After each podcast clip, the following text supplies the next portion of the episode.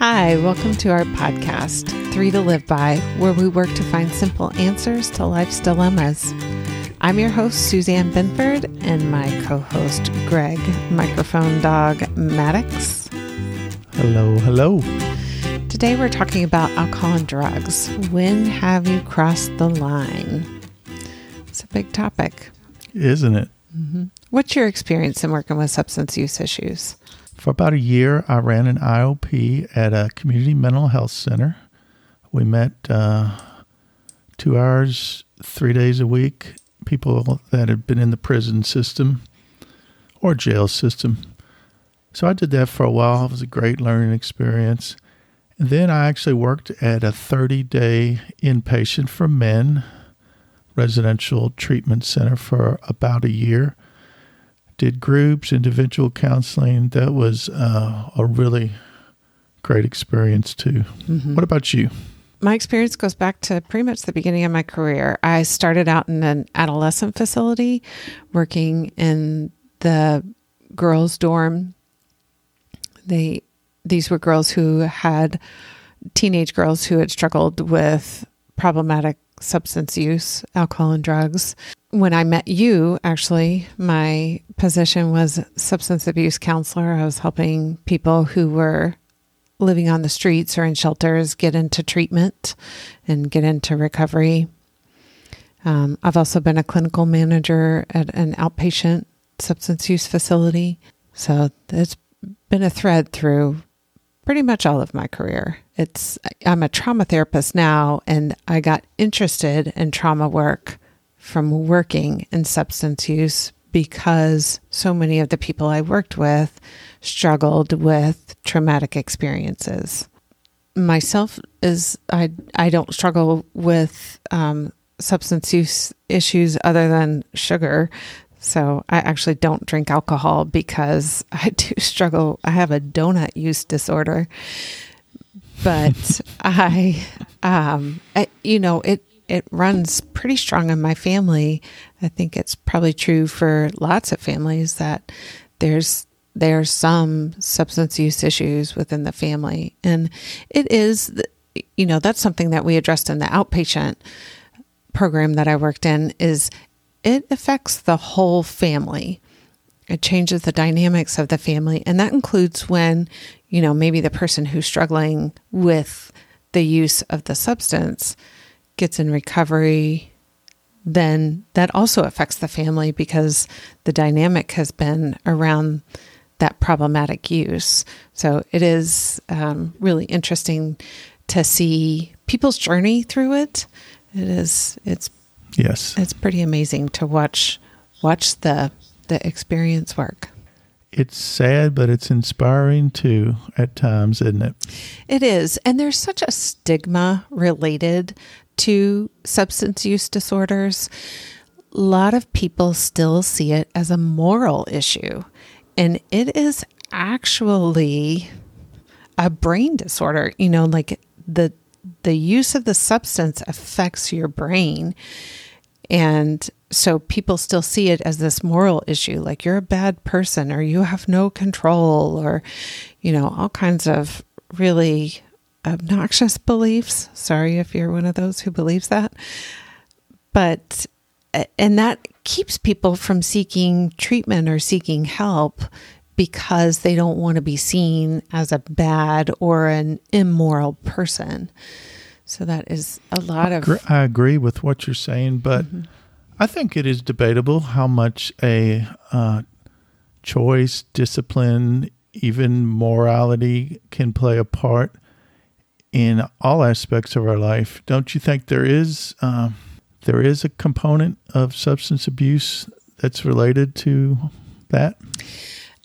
I think the morality or the values might be attached to the person, but not necessarily the substance use. I think that we tend to associate alcohol use disorders with people who are living on the streets and, you know, sleeping on park benches or sleeping in a shelter, that kind of thing. But it affects all socioeconomic classes. It affects all races. It It affects both genders. You just stole one of my maxims. You always do that. I know. I can't help it. I can't help it. I can just feel your maxims over there. I know it. We need to start sharing again. No. I like it better this way. It's more spontaneous, isn't it? I do like it. I do like it. So yeah, I don't think that the substance use itself is a moral issue. I think, you know, if you want to attach a moral issue, that goes with the individual and not necessarily the substance use. Well, do you have the criteria for us? Yeah. So the DSM, our why don't you spout it? Handy dandy little book that we use for diagnosing. It's called the Diagnostic Statistic Manual. And we are on version 5 TR, which is the revised version. So there's 11 criteria for substance use disorders. They're also classified as mild, moderate, or severe. So the 11 criteria are hazardous use. You've used the substance in ways that are dangerous to you or others. Maybe you've overdosed, drinking and driving, blacked out. The second one is social or interpersonal issues related to your use. So it's caused relationship problems, conflicts with others. Third one, neglected major roles. So failed to meet your responsibilities as a parent.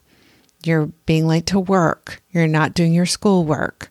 You're not coming home at night because of your substance use. Another one is withdrawal. When you stop using the substance, you experience withdrawal symptoms. That could be emotional withdrawal symptoms and physical withdrawal symptoms. Tolerance. Tolerance is needing to increase the amount that you use so that you get the same effect. Larger amounts for longer periods of time, meaning you have started to use more and more for longer periods of time. Maybe you thought you were going to just go for a couple of drinks and you ended up staying out all night. Repeated attempts to control your use or quit. You've tried to cut back, or maybe you've tried to quit totally but haven't been successful. Spending a lot of time using or getting it or thinking about it. So it's, you know, a lot of your time is kind of centered around when you're going to get to drink, how you're going to get the alcohol, how you're going to get the drugs, where you're going to go, driving to different places, getting the money to do that, physical or psychological problems related to it. It's led to physical health issues. Maybe you've got liver damage, kidney damage. Maybe it's caused some psychological issues like depression or anxiety. So that's 9 criteria. We've got 2 more here. Activities given up. So maybe you missed your kid's baseball game because you went to go hang out at a bar, or you were too drunk to drive, so you ended up missing it. And then the craving for whatever it is that you tend to use, whether that's alcohol or cocaine or heroin, pain pills.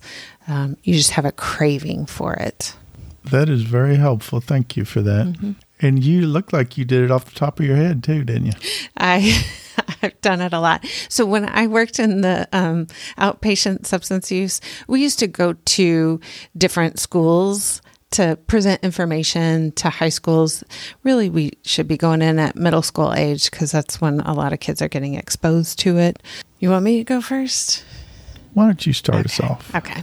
My first one is, how much is it interfering with your functioning? Are you skipping things? Are you late to work? Are you having to call off of work? Have you gotten a DUI? Do you find that you're apologizing for things? So interference, that's my number one. Right. That's, if it's not interfering, then you're either in an early stage or it's not a problem, right? Yeah. Yeah. Okay. Good. My number one is we're all high risk to develop an addiction. You know, from my experience, I've seen all the ages, backgrounds, education levels, socioeconomic levels. You could never say that you would never become an addict. Now, do you agree with that? Well, I think that's a complicated one, for sure. Addiction does not discriminate. It doesn't care how much your income is. It doesn't care what color your skin is. It doesn't care where you live. It doesn't discriminate. I do think that there are things that make you higher risk. Like there's a strong genetic component. If you have addiction in the family, that may be something to incorporate into your decision, whether you're ever going to drink or use drugs, because you are at higher risk. Yeah, I'm sure there are higher risk people, but I think it's nice to just state that anyone can become an addict. You can be prim and proper and a 60-something-year-old lady or man that never did anything, and you start drinking too many cocktails at night or beer, and next thing you know, you've become an alcoholic. So yeah, mm-hmm. Got to be careful. It can happen to anyone. That's the message there, right? Yeah, I totally agree with that. All right, my number 2, someone has said something to you. Now, this is something that gets people's juices going. They get defensive. You don't know what you're talking about. It was just this one time. But if your spouse or a close friend or a family member has said something to you, and it might sound something like, do you think you should slow down on the drinking? That's a sign that it may have become an issue. Because honestly, are those people out to get you, or do you think they're actually concerned about you? Yeah, that's a big red flag, isn't it? Mm-hmm. My number 2 is face up to what you'll lose. Mm. If you go down that path, you'll lose your family, you may lose your job, you may lose your home. You may wreck your finances. You basically become a slave to your addiction, and you may lose your life. I've seen a number of people with heroin addiction that left rehab early, and the next thing you know, you hear that they died that night. Mm-hmm. So we all know it's an epidemic. So face up to what you'll lose. The first part of your brain that is affected by substances is your decision making. So the second you take a drink or you take a hit of weed, your decision making has then become impaired. Even if you don't feel high or drunk or buzzed even, it has already begun to affect the decision making process, particularly if you struggle with addiction. It really impairs that decision making. And so it's pretty fuzzy on whether you can make a solid decision once you've started using about what the consequence of that use is going to be. Well, it's interesting. We're sort of coming at this from two different angles, aren't we? Mm-hmm. You know, I'm always into character and morals and do the right thing. Mm-hmm. And you're more what? Tell me what your approach is more. I don't think that those are necessarily moral issues. I have seen fine, upstanding, amazing, kind people get stuck in that cycle of problematic use. Oh, I don't say you're a bad person, but I do think that morals is it's a big part of everything we do. So I'm not saying it should be judgmental, but it is part of what you need to think about when you make choices about anything in life, mm-hmm. taking a drink, quitting a job, cheating on someone, that, you know, morals and thinking about the consequences. Don't you think that should be a big part of the equation? Yeah, I think so. The part that I agree with is that consequential thinking. You know, so what are the consequences? If I do this right now, what are the consequences of that? It's a lot of decisions that we consider immoral for whatever reason are usually impulsive decisions. Yes. So here's my story. Like I said, I worked as a therapist at a 30-day men's inpatient residential treatment center. There's plenty of sad stories to choose from there, but there's plenty of inspiring stories, inspiring recovery. I've changed identifying circumstances to ensure confidentiality. One man about 43 years old was as sharp and as friendly a guy as you'd want to meet. He had already gone through the program 3 times in the last 4 years or so, and even got a job with the facility as a house manager. But here he was, one more time in relapse due to his alcohol addiction. He said things were starting to get healthy again in his life. He was visiting with his children again. He was back with his wife. He was getting out of debt. He had his record expunged from 3 DUIs. Mm-hmm. But then he said he got lazy and lost his gratitude. He said he got a little bit bored and a little bit resentful that he couldn't enjoy a beer or 12 while he watched football like a lot of his friends. When he first relapsed, he even started sneaking crazy ways behind his wife's back of using things like mouthwash, cough syrup, even hand sanitizers. Then he finally got into full-blown relapse, and everything fell apart. Mm-hmm. Like they say in AA, you get stinking thinking, and it doesn't take long for you to start kidding yourself, sneaking drinks, rationalizing your actions, and boom, things fall apart again. But after 2 weeks back in rehab, he was humble, contrite, and level-headed again. He was looked up to by the men around him. They could tell he was authentic and real. The journey of every addict is different. But help is out there, sometimes hard to find, but well worth it to get your peace of mind and dignity back. Mm-hmm. That's my story. Yeah, I like that story. It's incredible to see journeys of people who make the decision because it's difficult. It is a completely life-altering decision to stop drinking, to stop using, to stop, especially if that's something that you have used to help get you through something. It is such a challenge to completely change how you approach something. But is it a decision? Weren't you saying it's not really a decision? It's right. Addiction likes to survive.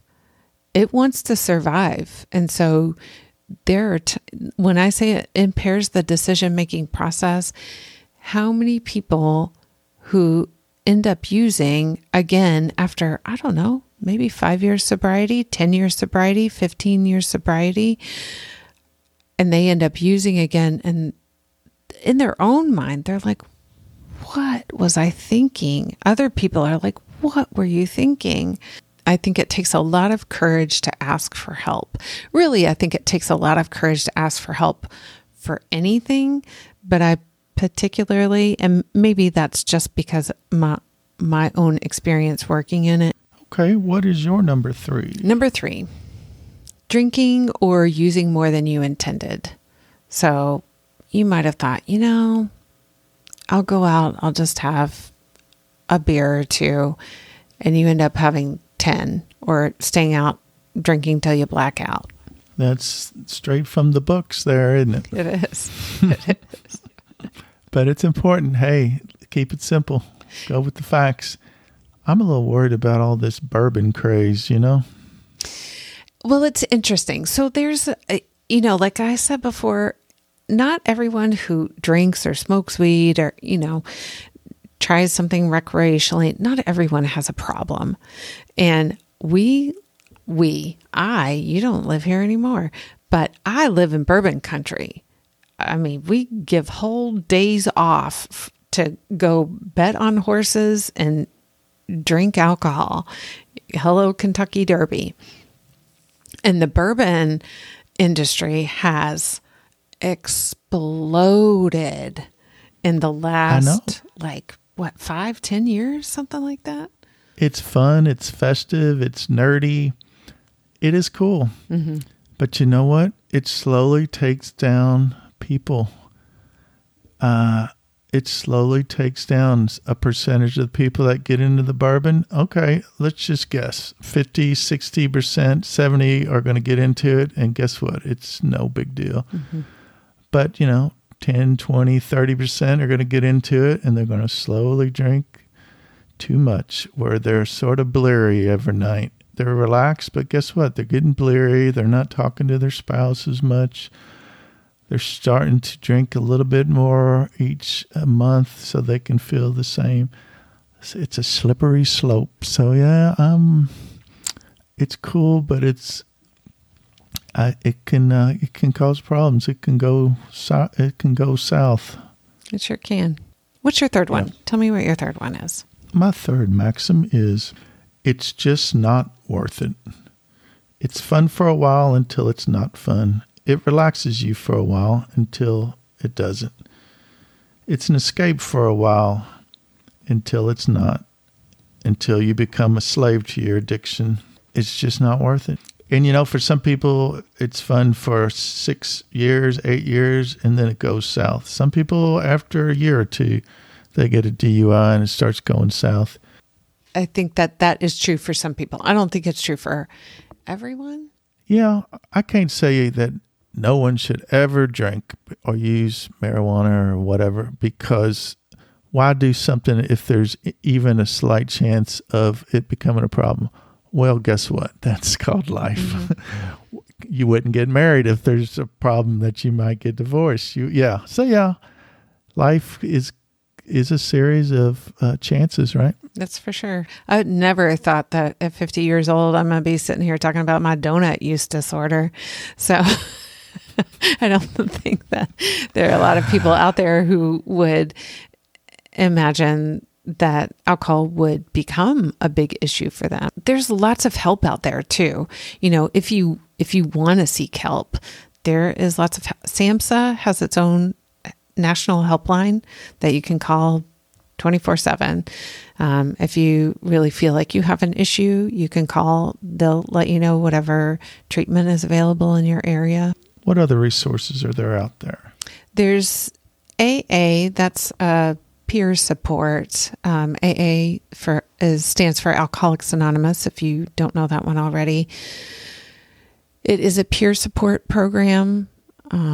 It's been around for a long time. And there's Celebrate Recovery. Mm-hmm. It's a similar peer support, but it's more Christian oriented. Mm-hmm. It's a lot of churches offer Celebrate Recovery. Mm-hmm. There's also Smart Recovery. Smart Recovery is facilitated by a professional. All right. Well, let's pick our top three. All right. Our top three. What's your favorite of yours? I think I want to lead with someone has said something to you. Okay. And I'll say face up to what you'll lose. What were your other two? My other two are we're all high risk to develop an addiction and it's just not worth it. And yours? Interfering with your functioning. And my other one is drinking or using more than you intended.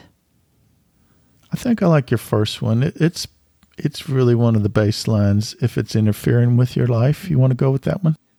That's a good, solid indicator that you've kind of crossed the line with your substance use. Yeah. So do you mind giving us some final words of wisdom on when have you crossed the line, alcohol and drugs? When you've crossed the line, it's okay to seek help. There is no shame in seeking help. I think it takes a lot of courage to ask someone to help you with that. I think it takes a lot of support to work through problematic substance use, go ahead and ask. Definitely get you some help. You can get your life back. We've seen so many people turn around their lives, right? Beautiful stories. Absolutely phenomenal stories. I have some really close friends who have come back from, I mean, just losing everything, absolutely losing everything. And their stories are so beautiful. I find so much beauty in being able to recognize what's happening with you and going ahead in the face and facing that monster. And, you know, you get the chance to live it differently. You can do it out there. Mm-hmm. Yep. You really get one of these resources. Avoid the addiction if you can, but if it happens, no shame. Get you some help like anything, and you can do it. Thanks for listening to us today. We'd love to hear your feedback on this episode, past episodes. You can email us at 3tlbpodcast@gmail.com. We're also on Facebook and Instagram. We'd love to hear from you. Until next time. Peace in. And peace out.